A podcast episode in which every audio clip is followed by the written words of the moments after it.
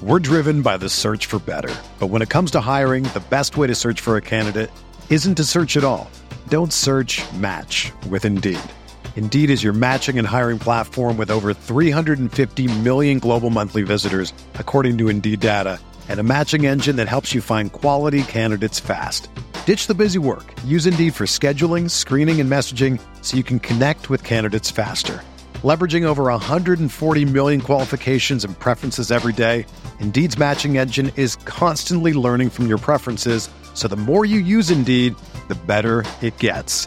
Join more than 3.5 million businesses worldwide that use Indeed to hire great talent fast. And listeners of this show will get a $75 sponsored job credit to get your jobs more visibility at Indeed.com/Blue Wire.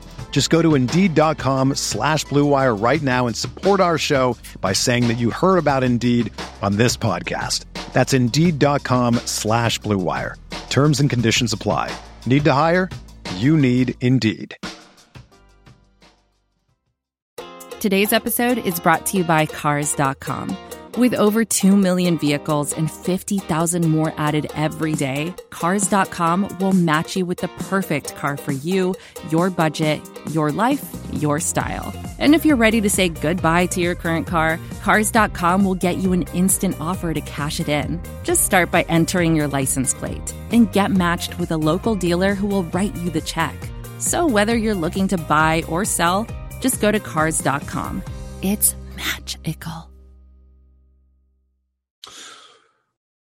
Hello, friends. Welcome to Mavs Moneyball Group Therapy. It is 11:11 on December 4th, coming to you after another Mavericks loss at home, this time to the Memphis Grizzlies, 97-90. For anyone joining in, you probably watched the travesty of a basketball game where the final score didn't really belay just how hopeless the Mavericks felt for much of it.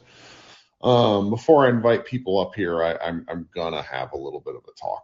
I my co-host Josh Bowe said it wasn't worth being mad about this game.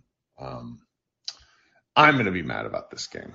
I am so fucking tired of this. I don't even know where to start. It's the owner. It's the GM. Might be the same person. It's the new coach. It's the same players. It's the offense, which is worse. It's the defense, which doesn't exist. It's the fact that they don't seem to have fun, which results in us not having fun.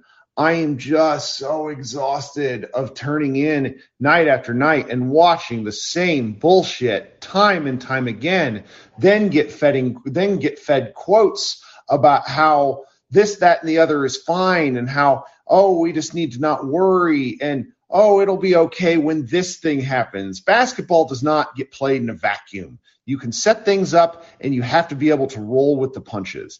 This is the same Mavericks team. This is the same talk we've been having, and frankly, I'm tired of it.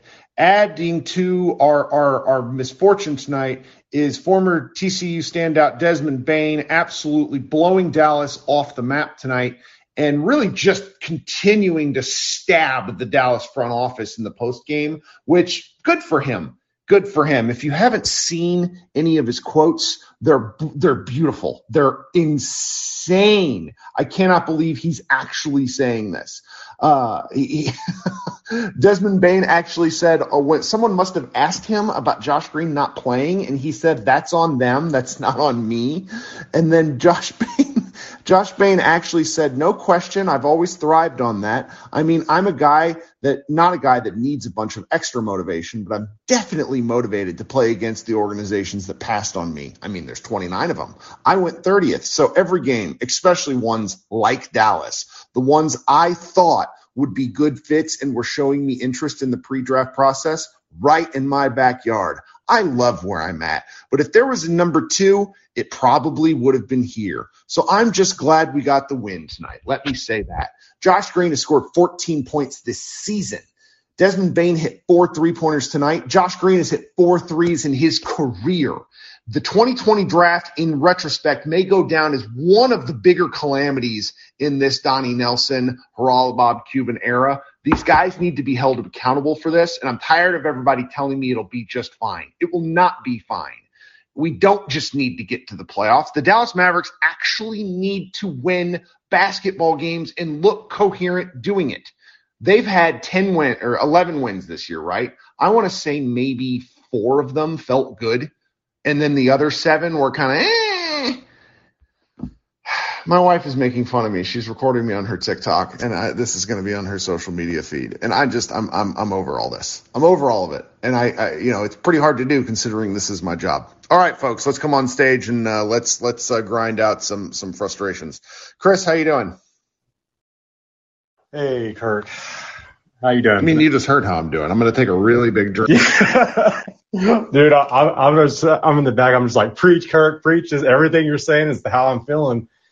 Desmond Bane, just looking out, his arms look like freaking Scott Steiner, Big Papa Pump, just like out there hitting threes. Like, wow, man, just this sucks, man. I don't want Josh Green on the team just because of this. Like, just it's not his fault, too. I feel so bad for him. He just looks like a lost kid. Like, I went to YMCA basketball today for 5-year-olds, and he's not.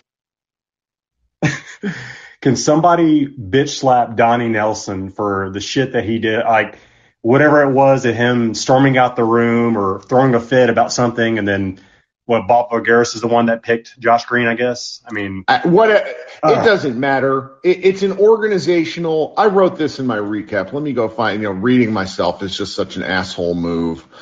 But I said things can always change in basketball. It's a fluid game. But the Dallas problems are systemic and institutional until they change something past the head coach, and we're just going to keep seeing variations. Oh, the Kyrie Irving thing. I would do anything right now. Just anything. I would literally swap out our entire team besides Luka and KP. Maybe not the Thunder, you know, because they're just a draft hoarding team, but hoarding team. But just any team right now, just trade the whole fucking team. Hold on, Chris. I need to stop you just for a second because I'm watching the chat, guys. Here's what happened. Haralabos Voulgaris went on record, and the Mavericks have not contested him. He went on record on ESPN Daily and said that Donnie Nelson stormed out of the draft room, upset that Haralabos was involved in the process, leaving Haralabos to make those picks. Are the picks Haralabos' fault in 2020? Yes. Is our general manager, who wasn't fired until a year later, absolutely at fault? Yes. Donnie Nelson has been mailing it in for almost 10 years. The only reason they stumbled into Luka is because 4 other teams farted around, and there were just enough people at Cuban's ear in the right time to get him to trade up. He didn't want to. Okay. Yeah, no, just tonight specifically, this game was just frustrating. We played like dog shit. I mean, I know Memphis hasn't trailed at all in the last 4 games against, you know, any of the teams. But just the fact that they teased us, we got within 5, and then the bullshit with the heel being out, you know, Jalen Brunson and all the missed free throws, just like, I mean, the Grizzlies were basically handing us the game. They were turning the ball over. They were missing free throws. You know, Dwight Powell looking like Dwight Powell out there, you know, just getting thrown around like a rag doll, yet he gets called for the foul. Just stupid bullshit. This game was frustrating. I knew I was counting on a loss because KP and Luka were out, but I mean, good God, dude, this team is just fucking trash. Like, going to be loyal to them, watch every single game, but I'm frustrated as hell right now. This is it. That's all I got to say tonight. We got to wait on Tuesday. Hopefully Luka. Hey, guess who we play on Tuesday? Yeah, the Nets. Who just lost to the Chicago Bulls. And Kevin Durant, who is the scariest scorer of my lifetime, is probably going to. Real quick, Luka and KP, I mean, their injuries is more just precautionary, right? I mean, you'd like to think so. I mean, somebody in our Slack was a little worried that they gave Luka an MRI, but like one of the benefits of being a ultra wealthy basketball team is being able to have an MRI machine, on site.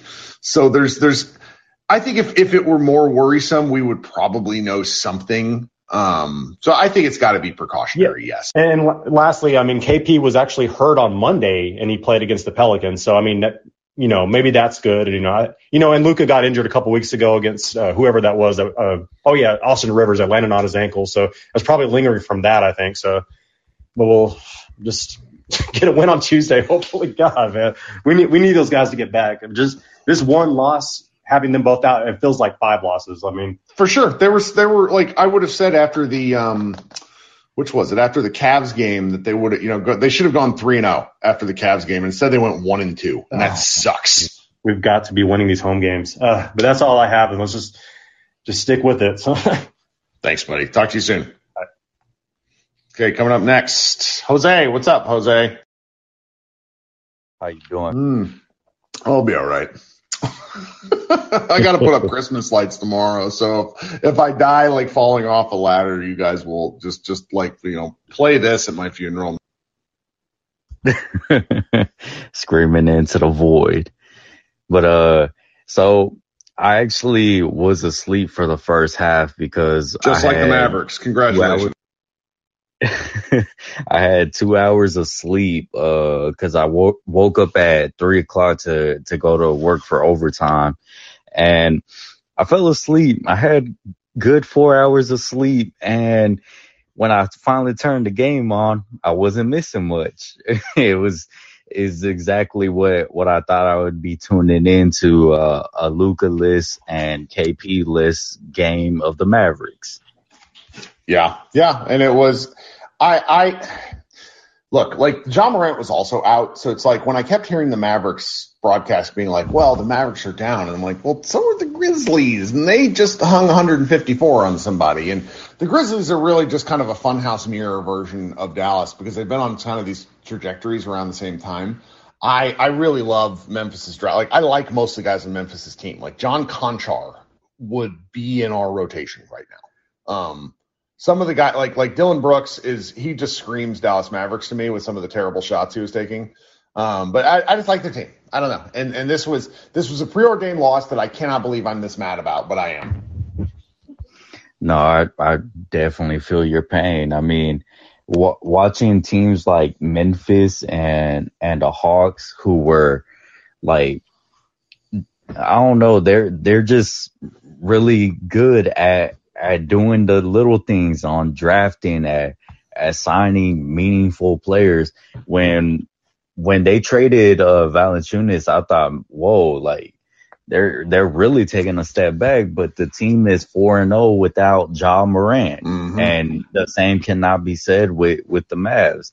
The Mavs cannot simply win a game without Luka, and no matter how good KP played, it wasn't leading to any wins. So I still would have liked to see him play. Like, I know why they're holding him out, but it's just you feel bad because KP's already missed 7 games this year. Like, everyone's sitting here talking, oh, it's going to be his year, he's going to be healthy. He's missed 7 of 22 games, and it's not his fault.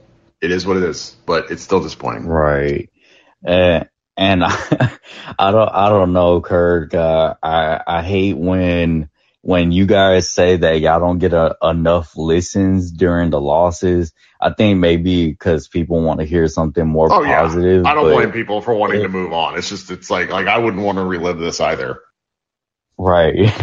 But at the same time, if we just want to soak in all the positivity, we're never going to do any growth because we had to hear about the negatives, and the negatives, unfortunately, is that we're just not good. And I feel like maybe Nico, seeing this team, finally decides, hey, maybe it's time for a full rebuild. I don't know. I don't think so. They have a pretty high floor with Luka farting along. I mean, look at what's happening to aspects of the West right now. Like, the Lakers don't have some of the health issues the Mavericks have, and they still suck. Portland is just like, Portland started Dennis Smith Jr. tonight. I want you to know that's where we could be. So for as much as I'm upset because Luka is a generational player and I feel like we're wasting aspects of his career. That's why I'm upset. But things could be darker and worse in a much more specific way. It's something that I kind of come back to. And I really think that with how weird the West will be, like, I don't think the Clippers are any good.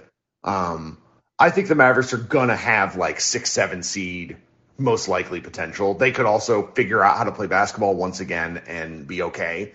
But right now, this is just awful.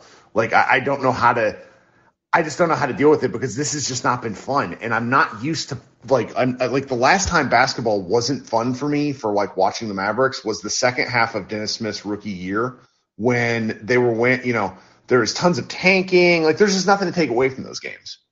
And that's kind of where I feel like we're at. Like, I just don't know what to take away from these games at this point. Right. Something I feel like we're missing in players is athleticism and speed. I know Jason Kidd has a track record of having a really slow-paced offense. And with Luka at the helm, I mean, that's also something to be a factor as to why we have a slow-paced offense. But, like, when we watched Dennis Smith Jr., like, even during the times where we were losing games, it was fun to watch because Dennis Smith Jr. was extremely athletic. When I always bring this up because Monte Ellis, I feel like, doesn't get a lot of credit for what he brought to the Mavs. And, like, when you see Monte Ellis just running back in transition on the offensive end, I feel like we need players like that. But I don't know how to correct the shit for the Mavericks. Luckily, I'm not in the office because I'd be firing everybody after I seen Desmond Bane basically snub the Mavericks. And I don't mind these players getting back at the organization. Like when Tyson Chandler was let go of twice and just didn't want to come back after a while, and Crowder not wanting to come to Dallas and chose to go to Phoenix. Seth Curry putting up the numbers he's putting. I don't mind these guys taking it to the Mavs. Like, this is what the front office needs to continuously see from players that they... We shouldn't say the front office. We're just going to start saying Mark Cuban. I wrote literally in the article today, I literally wrote governor/general manager Mark Cuban. Because Nico Harrison could be mana from heaven, but I wouldn't know it. There's not, it's going to take a while for me to move on from this because I've heard enough, read enough, written enough. I am done with this. And, I just said this on a pod with Josh, but one of the guys who listens to our show, I think his name's Amar, said that he was exchanging emails with Cuban today. I have no reason to disbelieve him because Cuban actually answers lots of emails. And he basically said that Cuban was making excuses for, the rest of the league is having some of these offensive problems too. And it's like, I don't care about the rest of the league. I care about the Dallas Mavericks. I care about Luka Doncic. Let's focus. And I saw I don't know. I'm over him at this point. I'm trying to keep my criticism respectful, but I'm. Right. And also about the ball. There's a lot of talk about how the ball is playing a factor, which I think is athletic, true. Yeah. Well, the Athletic had a podcast, I think, earlier this week or so, where one of the guys has said that Latvia has like two different balls, and the shooting percentage goes down like maybe 2 or 4%. But he said it's not entirely the ball because that team plays with two different balls, and they do that throughout the whole season. They don't just do it for like one game or so. What I would like to see is some form of balls from the Dallas Mavericks because these last several losses are pissing me off. What do you got? You got anything else for us, buddy? I don't want to harp on this too long. This is Mark Cuban's fault, and he deserves all the slander. All right, thanks, buddy. Talk to you soon. Have a good night. Okay, coming up next, Brandon. Actually, you know what? I'm gonna let Steven jump in because it's been a while since I've seen Mr. Steven in here. How you doing, Steven? Hit that unmute button. It insta mutes you to begin. Hey, good man. It's been a while. Sorry, just that teacher life that's taken over since the summer, so haven't really been able to chime in to these in a while. But it's good to be back. Still enjoy catching up, listening to these. I really don't have much production to say except for that Mark Cuban can step on as many Legos as possible, to be honest. It's just so brutal to see this. It also hurts more because I'm a TCU grad, so I literally have seen as many games with Desmond Bane just tearing up the Big 12. One of my favorite moments where I kind of knew TCU alumni like me knew that he was going to be something really special was, I don't know if you ever saw it, but in the 2017 Big 12 tournament, he iced Kansas that was led by Josh Jackson, Frank Mason, I think a freshman Devonte Graham when they were kind of running the NCAA, and he just tore them up. And I think that was the moment we kind of knew collectively that he was going to be great.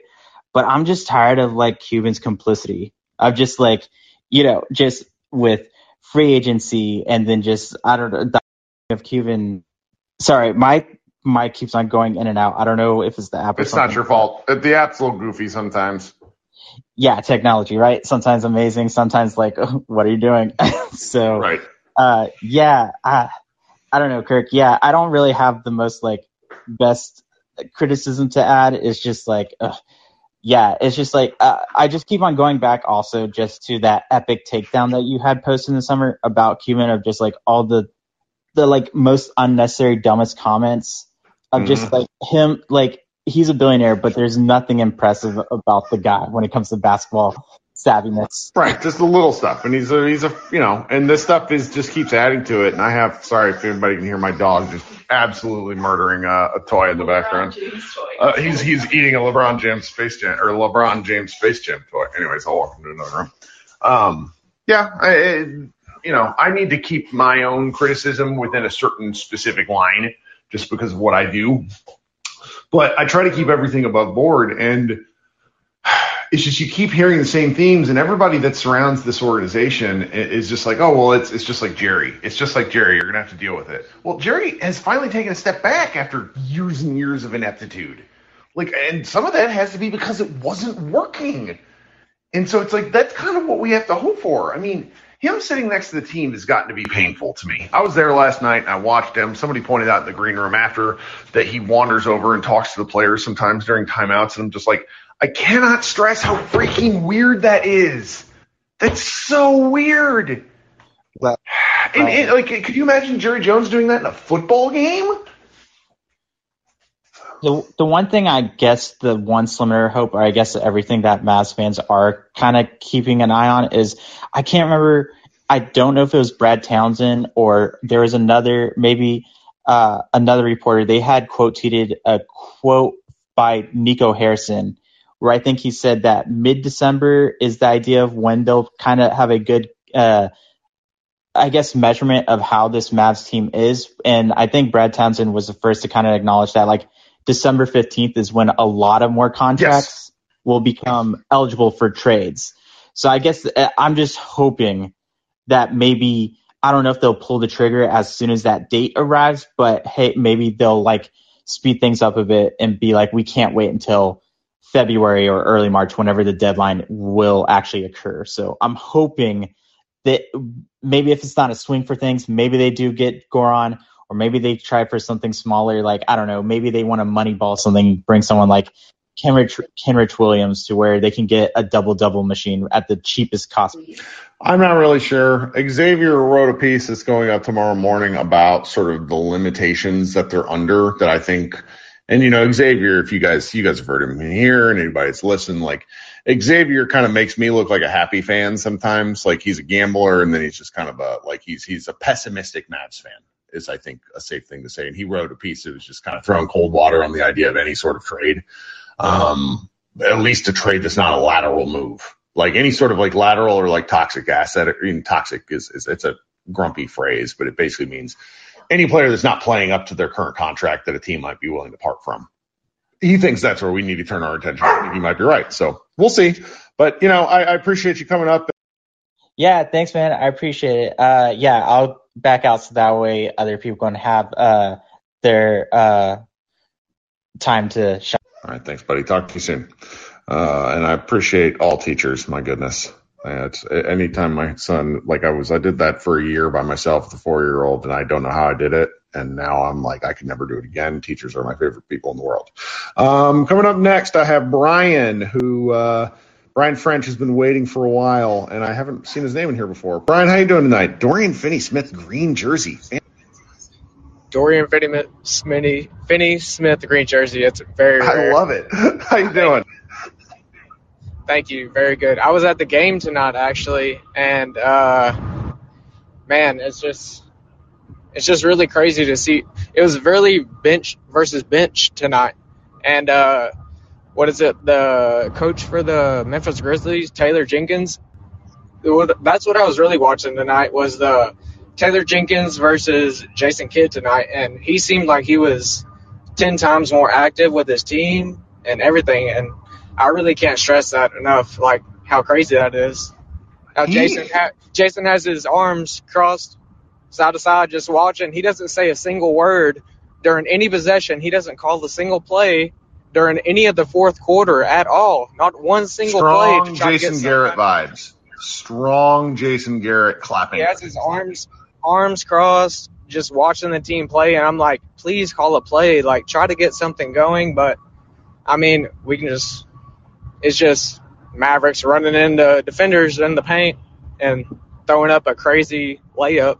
That's all the whole game was, is just throwing up crazy shots. I mean, I love that. I'm glad you said that, because Josh and I forgot to cover this on our on the show we just did. There was a number that we talked about late last night, which I'm sure most of this room either heard and very few people on the podcast did, because I forgot to post it as a podcast at like 3 o'clock today. The Mavericks are 30th at rim rate, meaning shots that they take at the rim. And tonight I saw a ton of guys driving at the rim that have no business doing it because they're not good at it. Like, why is Maxi Kleba taking a left-handed drive to the basket and just like throwing up some wild stuff? Like, Dorian is Stanley from The Office when he dribbles. Like, I appreciate the guy, but it's not his game. There was some it's odd. And, you know, Taylor Jenkins, who I am 99% positive is a Dallas Jesuit graduate. He's a hometown boy from here, because I'm pretty sure he was teammates with Jonathan Charks of The Ringer. He's a good coach. I'm still kind of reluctant to go too hard into Kidd, because I think he's sort of saddled with a bad roster, but I also think he sucks. But that's kind of a different story for a different day. But watching him, it's really painful. It's like last night after the game, one of his quotes was essentially like when someone's like, how are you going to motivate the team for next game? And he's like, well, I don't know. You know, we have another game tomorrow. So it's like just really kind of bland coach speak stuff. And, you know, I know lots of people were really excited about him going in on Luka. And he's right, but it didn't feel like it felt like an odd time for it, and I just don't know I'm not a big fan of his at the moment is what I'll say. You know what's funny, Kirk, is at the beginning of the season they asked Jason Kidd, what is one of the things like you're planning to do, and he laughed. He said, this team is going to be a very more defensive team. Is literally a quote from his one of his first interviews before the season started, and we see a performance like this tonight. I mean, I know I got the Dorian Finney-Smith jersey on my picture and everything, because I got his jersey because he brings a lot of heart to this team. But right now, I don't see a lot of heart, and that's, you know, Jason Kidd can throw that off, but that's a coaching. You have to motivate your players. You have to get them in the situation to get ready to play. Even if it's you don't have your best player out there, you don't have your two best players, you have to make a game plan. You got to produce something. And when I was in the stadium tonight, it was really horrible. What I saw was really sad, how he was just doing nothing to try to help the team at all. So. Yeah, and a tiger can't change its stripes. And so I've always thought the defensive comments were weird, because it's like, okay, we're going to play harder, we're going to play better defense. Like, those are interesting comments. But he's a couple games in a row, he's talked about defensive like how they're just not up to it. And it's like, well, of course this team's not good at defense. They don't have good defensive players. What are we talking about? Oh, yeah. We definitely don't have the defensive team. And I don't blame Jason Kidd at all. He was hired into this situation, so I'm able to give him a leeway for a year or two, honestly, because let's get him some players. If he wants to make a certain team the way how he wants it, let's get him some players. Let's give him a little leeway and see what he can do. Because I mean, we gave Rick Carlisle a 10-year tenure. I mean, and we saw what that happened. So I don't think Mark Cuban's going to get rid of him within 5 years. So I don't, because Cuban won't admit. Yeah, we're stuck with them. I mean, we have no option. We're gonna have to endure this for the next 5 years at least. So I mean, let's see what he can do. I mean, make some changes. Thank you for joining us, Brian. I appreciate you. Hope you come back. Thank you. I'm a long time listener, and Thank you for having me on. I mean, I've listened to the shows the past 3 years, and I went to the game tonight, and I just felt like I had to say something. So thanks for bringing me on. Of course. And anybody that is listening on here, I want you to download Green Room and join us. It is fun. It is more productive than talking to your wife or spouse or friend who may not care, because we're all mad here, and we might as well have fun together. Coming up next, we should talk to – got a bunch of regulars, so I'm just going to go with people I've not seen in order. Brian, a second straight Brian. Kirk, my friend, the times that we're in with this stupid, stupid basketball team right now, I've got a couple but I'll change it up since Brian actually stole some of my thunder. Thanks, Brian. So this very optimistic, positive idea that this team is going to have reverse aggression within their offense, it needs to stop. Like, I'm sorry. I know you're very bullish on Reggie Bullock, and I just don't see anything within this offense. The way it's run, the players, like you've mentioned, people dribbling like Stanley from the office, it's not there. It's not. Like, so I don't mean to be that guy to just take a dump on your dream if you think this offense is going to make us click. It's not. And if it does, it's going to fool you like it fooled me in the Clippers series, where they may just go on a barrage for 2 straight games, and it's going to come back to earth. So really, realistically, you don't want them to fool you for a month, because then you're going to get your hopes up, and then they'll fart and fall down their way into a 4 seed and get obliterated in the playoffs. So at this point, let this team show its true colors. You really, really need this to happen. And another thing, guys, if you are mad about this team, express your frustration, because I am so tired. I'm so goddamn tired of everybody telling, like, people like me, Kirk, Josh, Bo, Ben Zidell, to hush. And we don't know what we're talking about. Matt, like, referring to us at Mavs Twitter, I'm going to say this in the nicest way possible. This is me speaking, not Kirk Henderson. Mavs front office, fuck off. We are not dumb. We are not thick goldfish. We are actually very smart and educated people. There is so much information out there available. I might be kind of dumb. I might be kind of. No, I think you're actually very educated, my friend, but there is so much information available to you, the fan. There was a decade ago, so we see everything. Now, we may not be professional athletes, and we don't have that aspect of the game, but we, the fan, are very, very educated. And for Cuban to say stupid things like, oh, we don't know what we talk about, we want to trade Luka Doncic, I'm not hearing that anymore. Like, and we are in that odd space of Jerry Jones land, Kirk, like Brian was saying earlier. The thing about Jerry is, so it's taken him about almost 25 years to get his shit together. I don't know if I have the patience for that. And I tell you what, Luka does not have the patience for that, because Luka will be gone. He will be gone. And there's a weird part of me that if that happens, I think Cuban deserves it. He absolutely deserves it, because he likes to think he's the smartest guy in the room. Well, Mark, let me tell you something. You don't know shit, man. You do not. And the thing is, you are a very smart businessman, but as far as running a basketball organization, you're a buffoon. You are an absolute buffoon. And you are only going to just dig yourself a deeper, darker hole that you won't be able to get out of. And I won't feel sorry for you. Well, I mean, it's just they learned all the wrong lessons from their championship window, which was we're smart and we know what we're doing. And the 2011 lockout and the new CBA basically leveled the playing field, because up until that point, Cuban had been one of the owners willing to spend all his money. And, you know, they've never gone into the tax. I don't know if they've gone over. I'm pretty sure they've gone over the cap since the last thing. But, you know, the first time they're really going to go into the tax will probably be next year, and it's going to be with the team that really isn't good enough to go into the tax. And it's right. So mad, you know? Yeah, and Kirk, look at the Texas Rangers. The Texas Rangers are absolute dog shit. And you know what? They spent $500 million on free agents to get to their crappy team.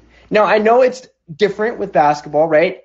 we completely understand, but I will die on this freaking hill that if they would remove their heads from their asses, I'm sorry, I'm cussing like a sailor, so I apologize, but the thing that they think they know, they're chasing that mythical dragon like they were selling us the Giannis dream and the Lowry dream. It's just like, dude, you do not need these guys. Get me a Desmond Bane. Get me a Christian Wood.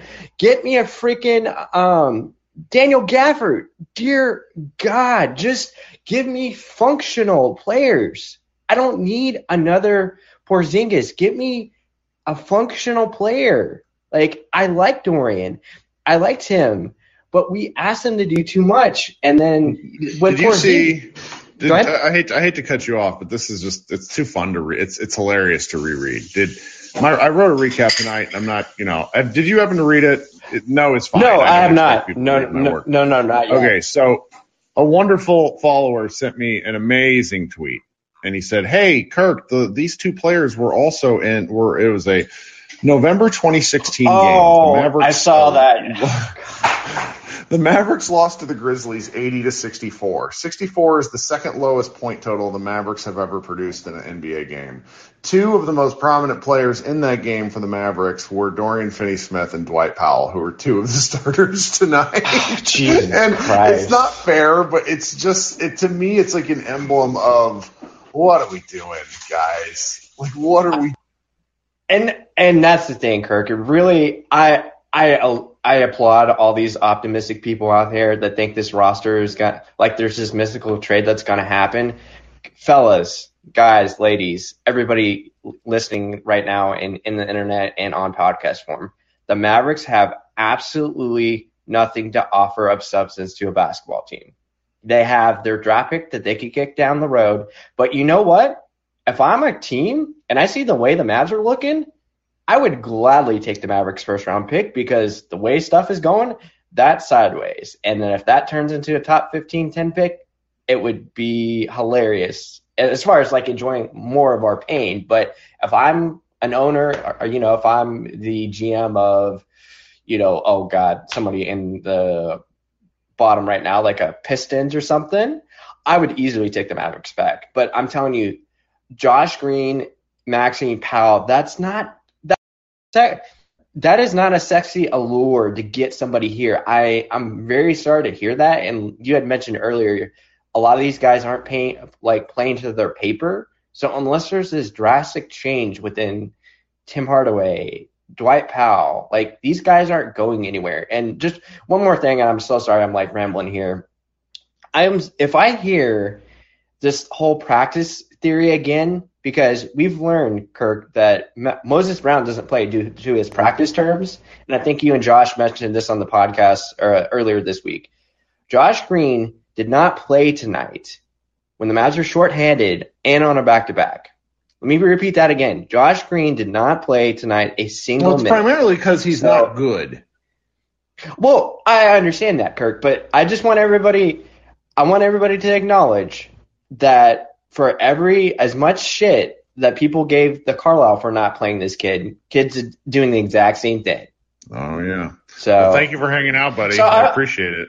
Of course. Hey, man, appreciate it. Have a great weekend. Yeah, we'll see. I got to go see Santa tomorrow. Should I ask Santa? That's what I should do. I should ask Santa for Mavs wins for Christmas. Oh, God. We does it carry over? Does it transfer though? Like, don't give you wins for this year. We need more wins for next year. I see. Okay, well, we'll see.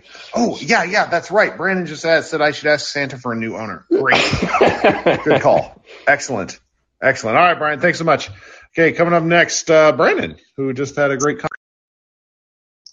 Hey, Kirk, how you doing? Okay, now it's a point of therapy. I feel better now. You were going off, and that was making me feel better too. Okay, two things. I think it was one of the Bryans. I'm not sure. It was one of the recent people. I fully disagree with giving Kidd a pass right now. Yes, the roster is the main problem. Absolutely the source of everything. But everybody agrees this is the same roster for 3 years, and they're significantly worse at pretty much everything, except maybe defense because they were already really bad at that. and there's no improvement. So Kidd deserves no pass for anything from taking an elite offense to a mediocre to dog shit offense.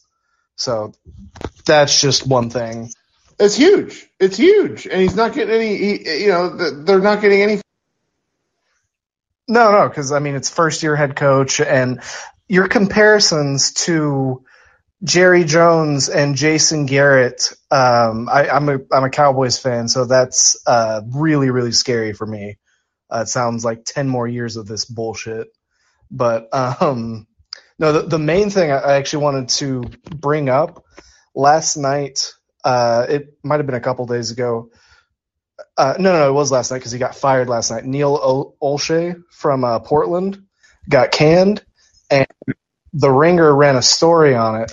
And I couldn't help, as I was reading that story, just replacing all the Portland, head coaches, GMs, players with whoever their, counterpart in Dallas is. And it's eerily similar to where we are right now. And this is probably the least optimistic I've ever been since we drafted Luka. Sorry, I muted myself and my phone locked. Yeah, there's some trouble ahead. They play Brooklyn, Memphis, Indiana, Oklahoma City, Charlotte, Los Angeles, Minnesota, Milwaukee, Utah. That sucks. Because Brooklyn is good. Memphis is good. Indiana, Carlisle is going to find a way to stab us in the heart. Oklahoma City is terrible, but we also lost Oklahoma City last year. Charlotte is they're just fun to watch. The Lakers and Mavericks might be a stoppable force versus a movable object game, as both teams might be better than they think. And playing Minnesota in a back-to-back is brutal. The Wolves are the team in the kind of Western Conference morass right now that terrifies me the most, mainly because they don't know how good they can be. So, well, thank you for joining us. You got anything else? So earlier in the year, I got some tickets for a couple games. I got one to the Dirk retirement game. Ooh. And I'm now terrified that we're going to get blown out by like 41. We points. Might, but then again, the Warriors just lost to the Spurs tonight, and like if there's a game for them to have energy, I hope so. Yeah, because Luka sometimes just shows up and is like, oh yeah, I'm Luka effing Doncic, and we'll see what happens. Okay. Thank you so much, Brandon. We'll talk soon. Thanks for having me. All right. Who we got? See if we got any newer folks in here. Looks like folks I've talked with before, so that's all right. Brett, what do you got? The first thing is you were talking about Cuban, talking to the players and, sitting behind the bench and all that. That kind of antics reminds me of, when it's Vladimir Putin playing in a hockey game for the national Russian national team in a scrimmage. Or I don't remember who it was, but it was some South American or Caribbean country where the president or something or the owner of a team played himself in the game. It's that kind of nonsense that it seems that kind of stuff that Cuban does with players with running the team himself. Yeah. It's using you have that money, and so you're just kind of living out your dream of being adjacent to professional sports. Yeah, I'm looking it up right now, but we don't have enough. One of the things that's been my favorite, and this is just me getting old, and I spend too much time on certain social medias which are not for me. But where I see Mavs fans who are in their early 20s who are I've been a Mavs fan since 2002. And I'm I just feel like falling into dust because I've been following this team since 96. And I know they're all kidding because they weren't even alive in 2002. But it's the sort of thing where Cuban, nobody remembers this, but you can look this up on the Wayback Machine. He did an interview with Sports Illustrated with a photo shoot where there are multiple Mark Cuban shirtless photos, one of him in a towel. There's a lot going on back in 2001. That's very very tin pot dictator-esque. We just don't even. Then nobody thinks it's weird. I do, but not enough people think it's weird. Yeah, Sean Payne notes that Cuban kicked Lamar Odom in a game, and oh god, What are we doing? What a riot. Yeah, and the other thing is, I mean, for I love the stuff that Bane said. I hope hopefully that'll, shock some sense into some people within the organization. But there's but you had shared, or someone in the chat had shared, a quote from Finney-Smith, and I'm looking back through my timeline to see if I can find that again. Yeah, but where he says, sometimes you think it's easy because we feel like we've got a better team, but the NBA is tough to win. And then also there was another post-game quote from Tim where he says, we've got to learn from our mistakes. Thankfully, it's happening now so we can see what we can improve on, what we need to work on to bring us back to reality. And both of those quotes are indicative of I think, a mindset that is – it's similar to what Trae Young with the Hawks said something about after playing in the Eastern Conference Finals, it's hard to get up for regular season games. And I think it's a similar kind of mindset, except for you haven't won a playoff series. What do you mean? You think you're a better team? Bring you back to earth from where? 3 games over 500 in November? There was nowhere to be brought back from. I don't understand what would have inflated, the players or the team's sense of how good they were, considering there's been no results that indicate it. I do agree with a lot of people that had things fallen differently, they would have won a series. Last year, they could have won one or two series if they hadn't matched up against the Clippers. But still, I mean, you haven't won anything, and so the idea that you need to be able to bring yourself back to earth is just kind of a ridiculous mentality. Right. It's this notion, and friend, I don't want to call him friend of the show. It's not fair, but I admired Jake Kemp a lot of The Ticket. And he's a really nice guy, smart guy, patient guy for someone who has to do talk radio and deal with yahoos, including me, all day. But he had a tweet this morning that was just basically I really think this team's about getting to the playoffs. And I'm I just could not disagree more, because you have to be getting there in a place where you're happy. And we're at a really dark part of the season, and maybe around game 30 to 50, we'll somehow rebound and say, hey, do you remember when all this stuff sucked? And that's what I can go for, but it's just I don't see a way out right now. The only way out is through, and the only way through seems to be doing, as Ike keeps tweeting in the chat, the insanity is doing the same thing over and over again, expecting different results. And I don't see what they change, because there's not a proper understanding of what the challenges are. They've changed their offense, and it's bad. Their defense is not something that is replicable, because they do a lot of blitzing and stuff where they don't have the next time I see Dorian get beat off of a single dribble move, I just want to scream. And it's it's not his fault, but it's what are we doing? I've seen this show for 5 years now. And some of that, some of that is there are still probably tons of fans who believe that Dorian is a elite defensive player, because that's kind of the way he's talked about. If you watch the Mavs broadcast, no, he's not. He's not. They act he can defend certain players well. He can. He's defend really James good Harden, at James Harden. Well. That's kind of it. Well, he can defend guys who aren't particularly large or aren't particularly quick, and there aren't many guys like that. Yeah. Lots of players in the NBA are very fast and can beat you off the dribble, and so he can't do that. But I think that. I think that As always, you are familiar with the players you watch, because most people don't watch, lots of NBA games every night. And so they're, familiar with those players and overrate them. But, you should hope that your front office does not do that, because, their job is to, be aware of, how good your players actually are. And I just feel the front office makes that mistake. Well, it's the Celtics used to do this all the time. Celtics wouldn't trade anyone over the last 6 years or so, and they really probably should have in hindsight. And every fan base does this. It's, it's funny. The Lakers fan base probably gets the most heat for loving their dudes. And yet when I look at guys that have left the Lakers and gone elsewhere, and we're talking even more fringer dudes like Svi Mykhailiu, And, you know, there's Alex Caruso, who everyone thought I was a lunatic about last year, and I wasn't, and, like, Lonzo and Brandon Ingram.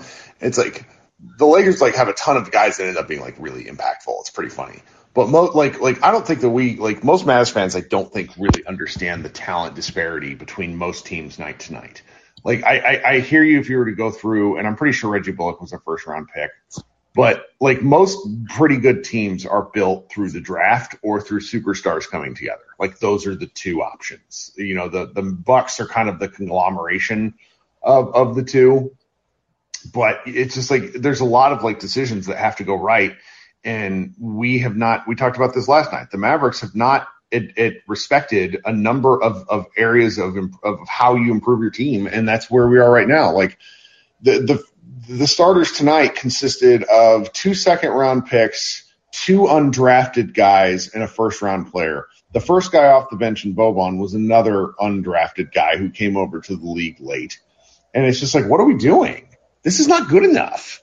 And it's not that I hate to kick these guys in the shins, but it's just, you know, the Luka makes everything more than the sum of their parts, and if he's not playing like a god, then everything seems to be in shambles. And, you know, I'm really happy Porzingis is playing better, for example, but, like, the numbers on Porzingis are actually worse than last year, even though I think he looks better. I mean, it's really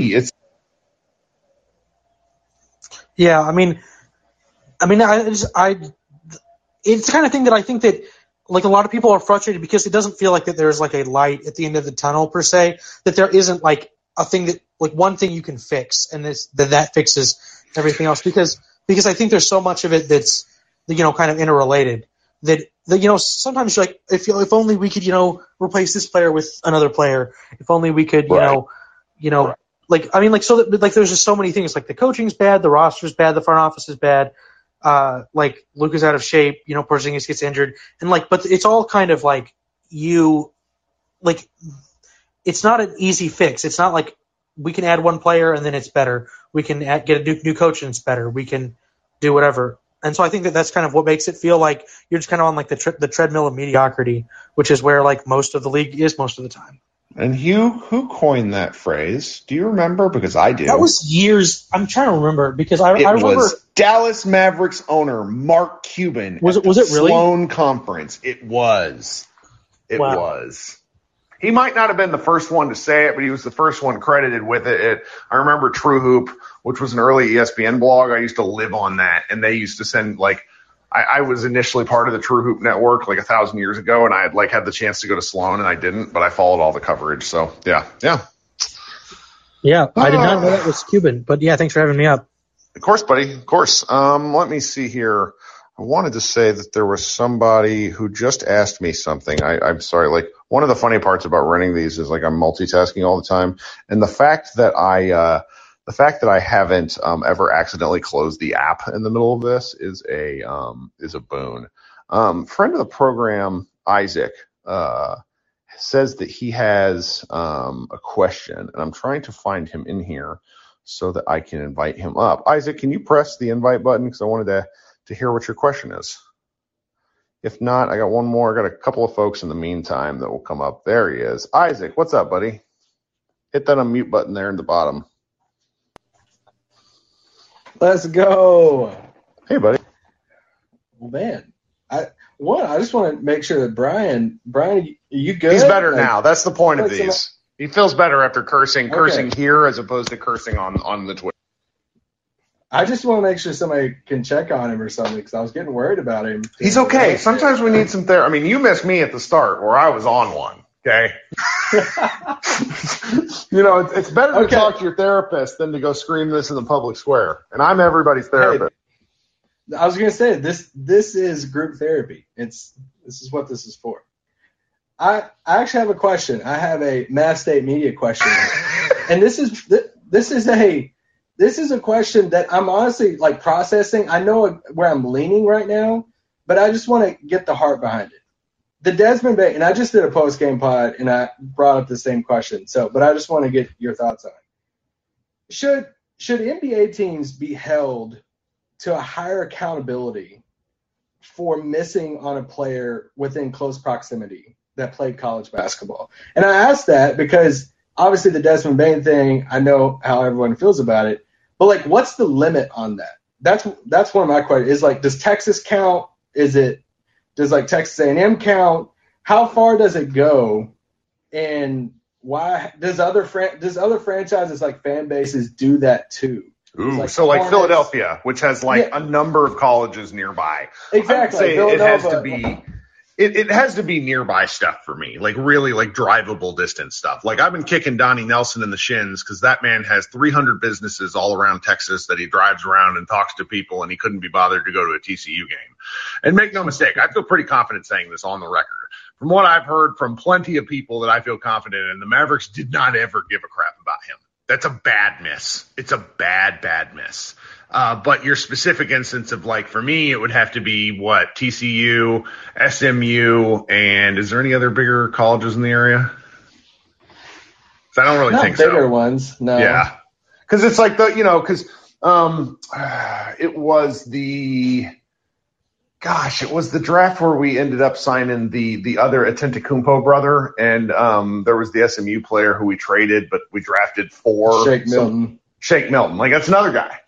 Like, I mean, this sort of stuff sucks, Isaac. Like these, you know, like my, you know, you make the Mad State Media joke, but even like you guys are a sunny side up podcast. I really enjoy that about you guys. But even like Nick, I could tell has been getting kind of frustrated with this stuff recently, and it just it comes to show you where it's like with a guy like Luka, you can take for granted, you can kind of You can both take him for granted and also, you know, get away with some mistakes. But it's just like when a guy like that roasts you for 29 points and then proceeds to roast you in the postgame, that hurts. Oh, yeah, 100%. And, yes, pre- and post-pod discussions and talks that are not on the record and not on pods are the best right now because, yeah, I think everybody's a little frustrated right now. And I just, that's just something I've been thinking about with the Desmond Bane discourse because they obviously missed on Josh Green. They should have taken Saddiq Bey. We know how many people in that front office wanted Saddiq Bey. And it's like there's a plethora of other players too, like Tyrese Maxey and Precious. And Maxey was another Dallas guy. Yeah, like, Garland. Literally. Let's go. Yeah. Was he really out here in Garland? Yeah, I knew that. Garland, yes, I did know that. Oh, my God. That just – and, you know, you get, like, some of this stuff, it's like, okay. You just kind of hand-wash in hindsight. Where I was really pissed and still remain pissed is just, like, the 2020 draft, they had 3 picks, and they boofed all of them because 2 of the 3 guys are not in the league. And then the third guy is not seeing, like, 14 total points. Like, that's just an out-and-out disaster. And, you know, Haralabos gets kind of understandably pissy. I've seen him talking about it. Where he's like, what about all the other drafts? And he's like, okay, you're right. What about all the other drafts, which they have, you know, punted into the sun for 15 years. But it's just like this was the last time we put, you know, because they're going to have a draft pick this year unless they, like, absolutely crap the bed. Maybe. No, they have this one. It's next – is it next year's? God, I get this stuff confused. It is next year's. That's still up to the next. Yeah. Yeah, so it's like they're going to have a pick this year, but, like, it's not like they're going to go get Paolo from Duke. Like, well, you know, they're not going to be, like, a bottom 14 team in the league. So, but I think that's a really good question. Appreciate you asking it. Oh, no problem. Right. We'll talk soon, buddy. Let me know whenever you need a guest spot because I know you and Nick work too hard. Hey, let's do it. I was thinking that you cursed the Mavs by going to the game the other day, but then this game happened, so. Man, I had the drunkest dude sitting in front of me that game. He just kept turning around and talking to me, and I'm like, so I didn't really, like, I didn't notice, and all of a sudden they're down like 15. I'm like, cool. Was it Josh? It was not Josh. And the guy's name was Ruben, which I've been messing with our friend Mavs Reddit, whose name is also Ruben, and he was like, it wasn't me. How dare you? Like, hey, you never know. So, all right, man. Thanks for coming up. All right, see you, bro. Mm-hmm. Let's make it quick, folks, because I want to go to bed. Christian, what's up? Man, I just thought something that was really kind of illustrative of where Cuban's mind's at is, you know how he – or there was reports anyways that he didn't want to pay – Goran's $19 million salary. Yep. And then he buys a fucking town with like a defunct strip club and like something else. And I get it's like a goofy whatever, but I mean, just kind of showing like where his. Well, you want to know something? You want to know something, Christian? Just because it's just us girls here, well past midnight at Mavs Moneyball After Dark. The good folks at Mavs Moneyball are curious about that transaction. And we're even more curious about that transaction because of the real estate agent who he sold it to. The real estate agent, or who he bought it from, rather. The real estate agent who he bought it from used to be a former team employee for the Dallas Mavericks. And that former team employee was let go for something. And I'm going to leave it at that, and anybody with some internet skills can do some research and kind of maybe connect the dots. And we're going to start looking into this and maybe ask some questions and tie it back to why the Mavericks were making, you know, why Cuban made that choice, and maybe questioning just a fair amount of decisions that go on, and tie it back to what in the world in the hell is happening with the Dallas Mavericks and how did they get to be. Yeah, this is absurd. And, you know, I just, like, I think I'm kind of at the point where I agree to an extent that really all we can do is make some lateral moves, but you know, I think at this point, just running this team back, you know, year after year now for 3-4 years, whatever it's been, it's just so tough to watch. And I feel like I'm watching the same thing year in and year out, to where it's even to the point, like, I thought the Russell Westbrook trade was just ridiculously stupid for the Lakers, given they're losing some key rotation pieces and all that kind of thing. But at minimum, I've developed an appreciation even for that trade that I think is pretty bad and hasn't, you know, clearly worked out, because at least they're trying something. At some point, like, we have to try different things. Like, I don't really know what's out there. I saw Duncan Robinson kind of fell out of the rotation, or is at least, you know, getting less minutes as of late. But, you know, trying to make a trade for, you know, we need so much, though, that it's nothing will really fix anything to an extent. We need a center. We need a secondary ball handler. We need shooting. But I would just like to see some trades, because I think – or trades for potential assets, and I loosely define that as even second-round picks. Just because with having Luka, our floor is at minimum close to being a play-in team. And the last thing I wanted to say is I think that last Pelicans game without KP, but we had Luka, for everyone that wants to trade him, and understandably so, that game I think really illustrated how important he is to the offense and kind of the gravity that he's able to kind of pull. Yeah, I mean that was very much a Luka energy game where he had 5 turnovers almost immediately. He was a mess, but yeah, KP's obviously very, very important. Yeah, and I think, you know, everyone's frustrated. I think the pressure's not necessarily getting to him, but I think Cuban, you know, he didn't look too pleased these last few games, and hopefully that really sinks in with him that clearly this team isn't good enough in a prime year to actually make some noise. But I'll let you, I know it's pretty late, and being here in Chicago, I don't know how you did it, especially on the East Coast, but appreciate it as always, and you know, hope you have. Sure thing, buddy. Talk to you soon. All right, coming up next, Saba, what's happening? Hopefully I'm saying that right. Tell me if I'm not, all right? From the Big Shot blog. What's up? Yeah, it's actually Chaba. Chaba, sorry. No, it's all good. I'm used to it. I answer to anything that sounds remotely like my name, so. Yep, pretty much. So obviously I'm frustrated, but I'm kind of annoyed that, you know, we don't really see any frustration on the Mavs or from any Mavs player, you know, kind of like from what we saw from Marcus Smart on the Celtics earlier this season, when he was pretty much going to the media saying that Jason Tatum and Jalen Brown, you know, they're not passing the ball or anything like that. We're not seeing anything like that from, you know, the Mavs. We're not hearing about them having any sort of like team meeting or anything like that. So, you know, you don't really see the urgency from Cuban, the front office, or the players. So it just seems like they're just like, you know, riding along, you know, for the season, and whatever happens, happens. I tend to agree. And it's like, oh, there's just this notion of, okay, we're going to fail up, which, you know, totally impassive non-Mavericks fan Kirk can actually buy that argument because of the weirdness that's happening in the West. Angry ticket buying Mavs, you know, shareholder Kirk is like, enough of this shit. Let's do something and go win basketball games. Yep.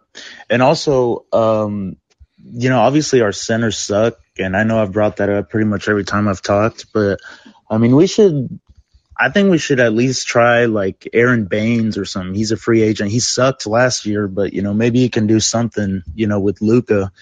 You know, do something, you know, like mix things up a little bit, you know, at least show the fans that, you know, they're trying to do something to fix this, because this is just, I mean, we're at 500 right now. The teams that you listed that we have to play here in the future, I mean, it looks not very good for it. Yeah.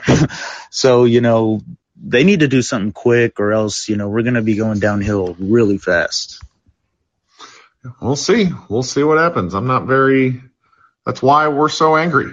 We're going to find out in a hurry, right? Yeah. All right. But well, thank you very much. That's all I got, Kirk. Yep. You have a good night. Talk soon. Mm-hmm. All right. And let me see who else we got. Sam, who's been waiting forever. Sam. Hey, Kirk. I'll be quick because, yeah, everybody's pretty much said everything at this point. So this team sucks. There's no urgency.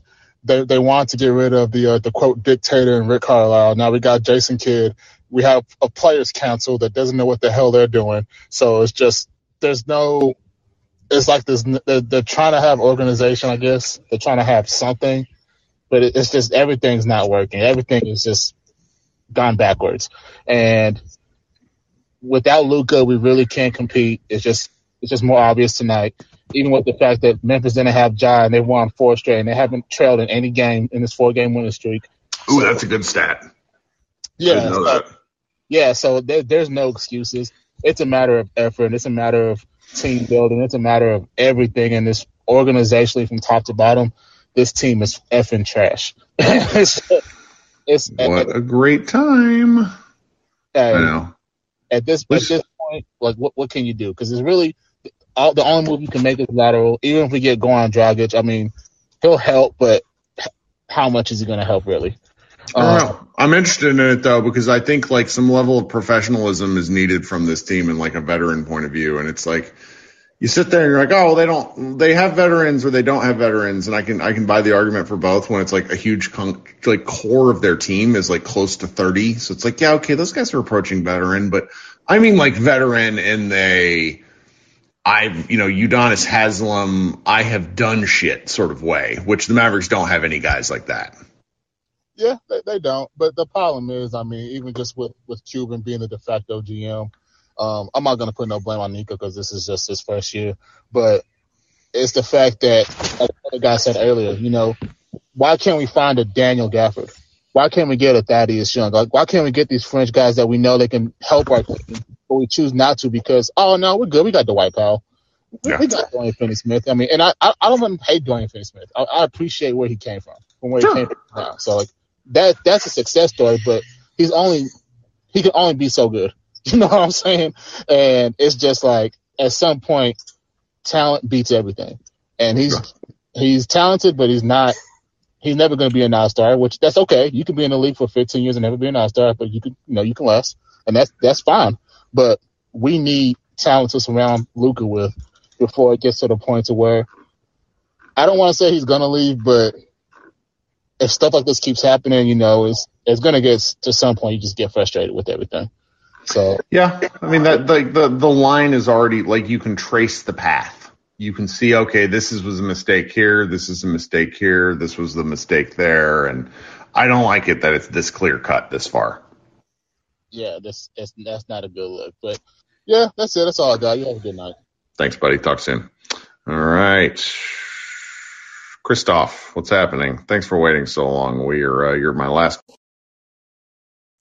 Hey, Kirk, how's it going, bud? It's good. It's good. I've talked for almost 90 straight minutes tonight, and I sound like I smoked a pack of cigarettes. But that's all right.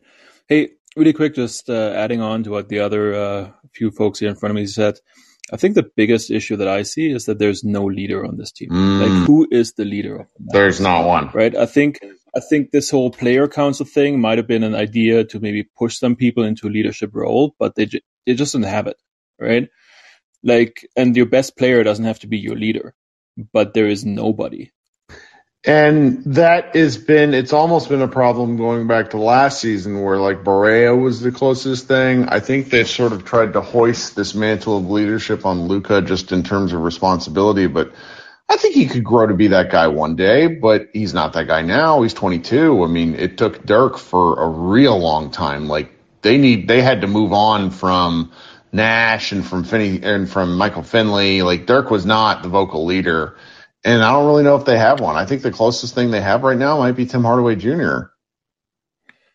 Yeah, I don't disagree. I said that to a buddy of mine last season. It seemed like this, but I think this season he's so occupied with his own shot and his own issues and stuff that it's tough to be a leader then too, right?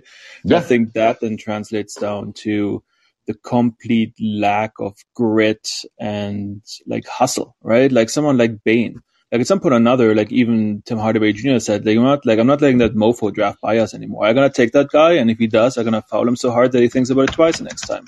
Mm-hmm. And, I mean, I know we shouldn't talk like that, right? I mean, but you know what? Foul him, but foul him fair, right? Like, be, you know, like, be aggressive.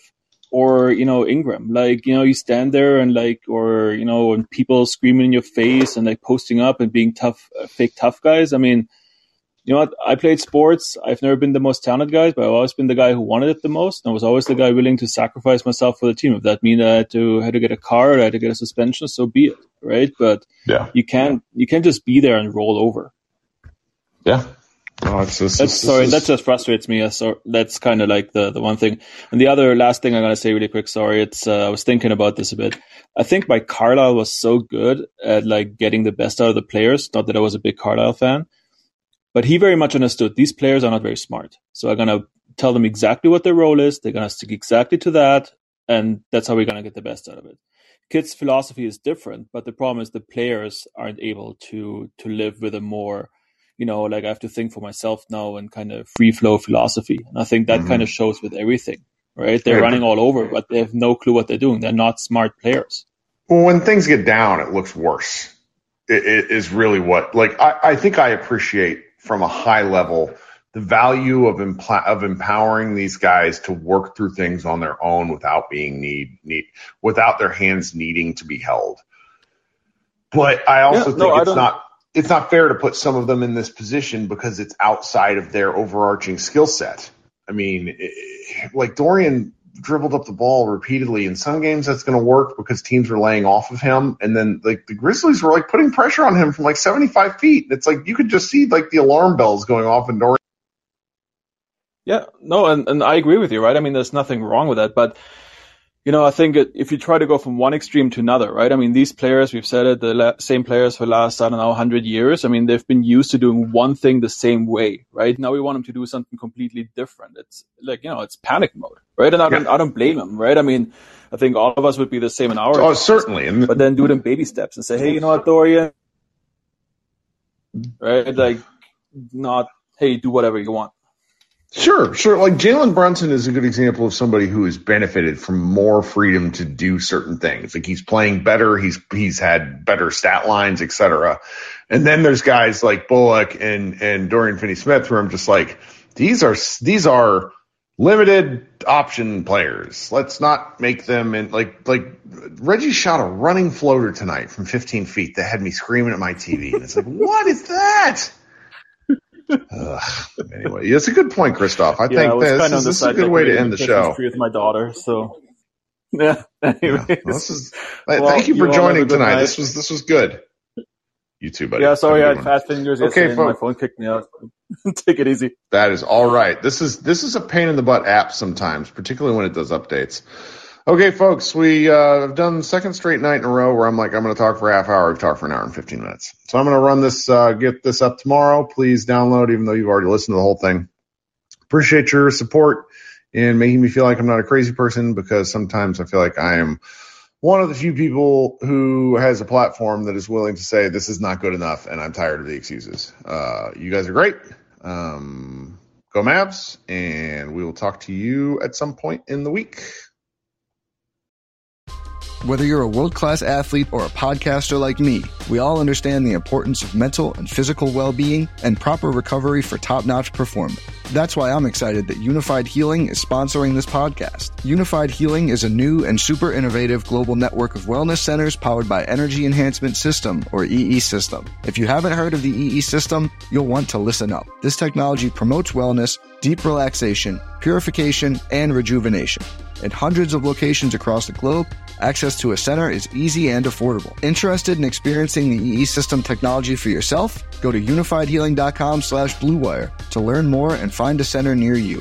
That's unifydhealing.com/bluewire. No material or testimonials on the Unified Healing website are intended to be viewed as medical advice or a substitute for professional medical advice, diagnosis, or treatment. Always seek the advice of your physician or other qualified healthcare provider with any questions you may have regarding a medical condition or treatment and before undertaking a new healthcare regimen, including EE System.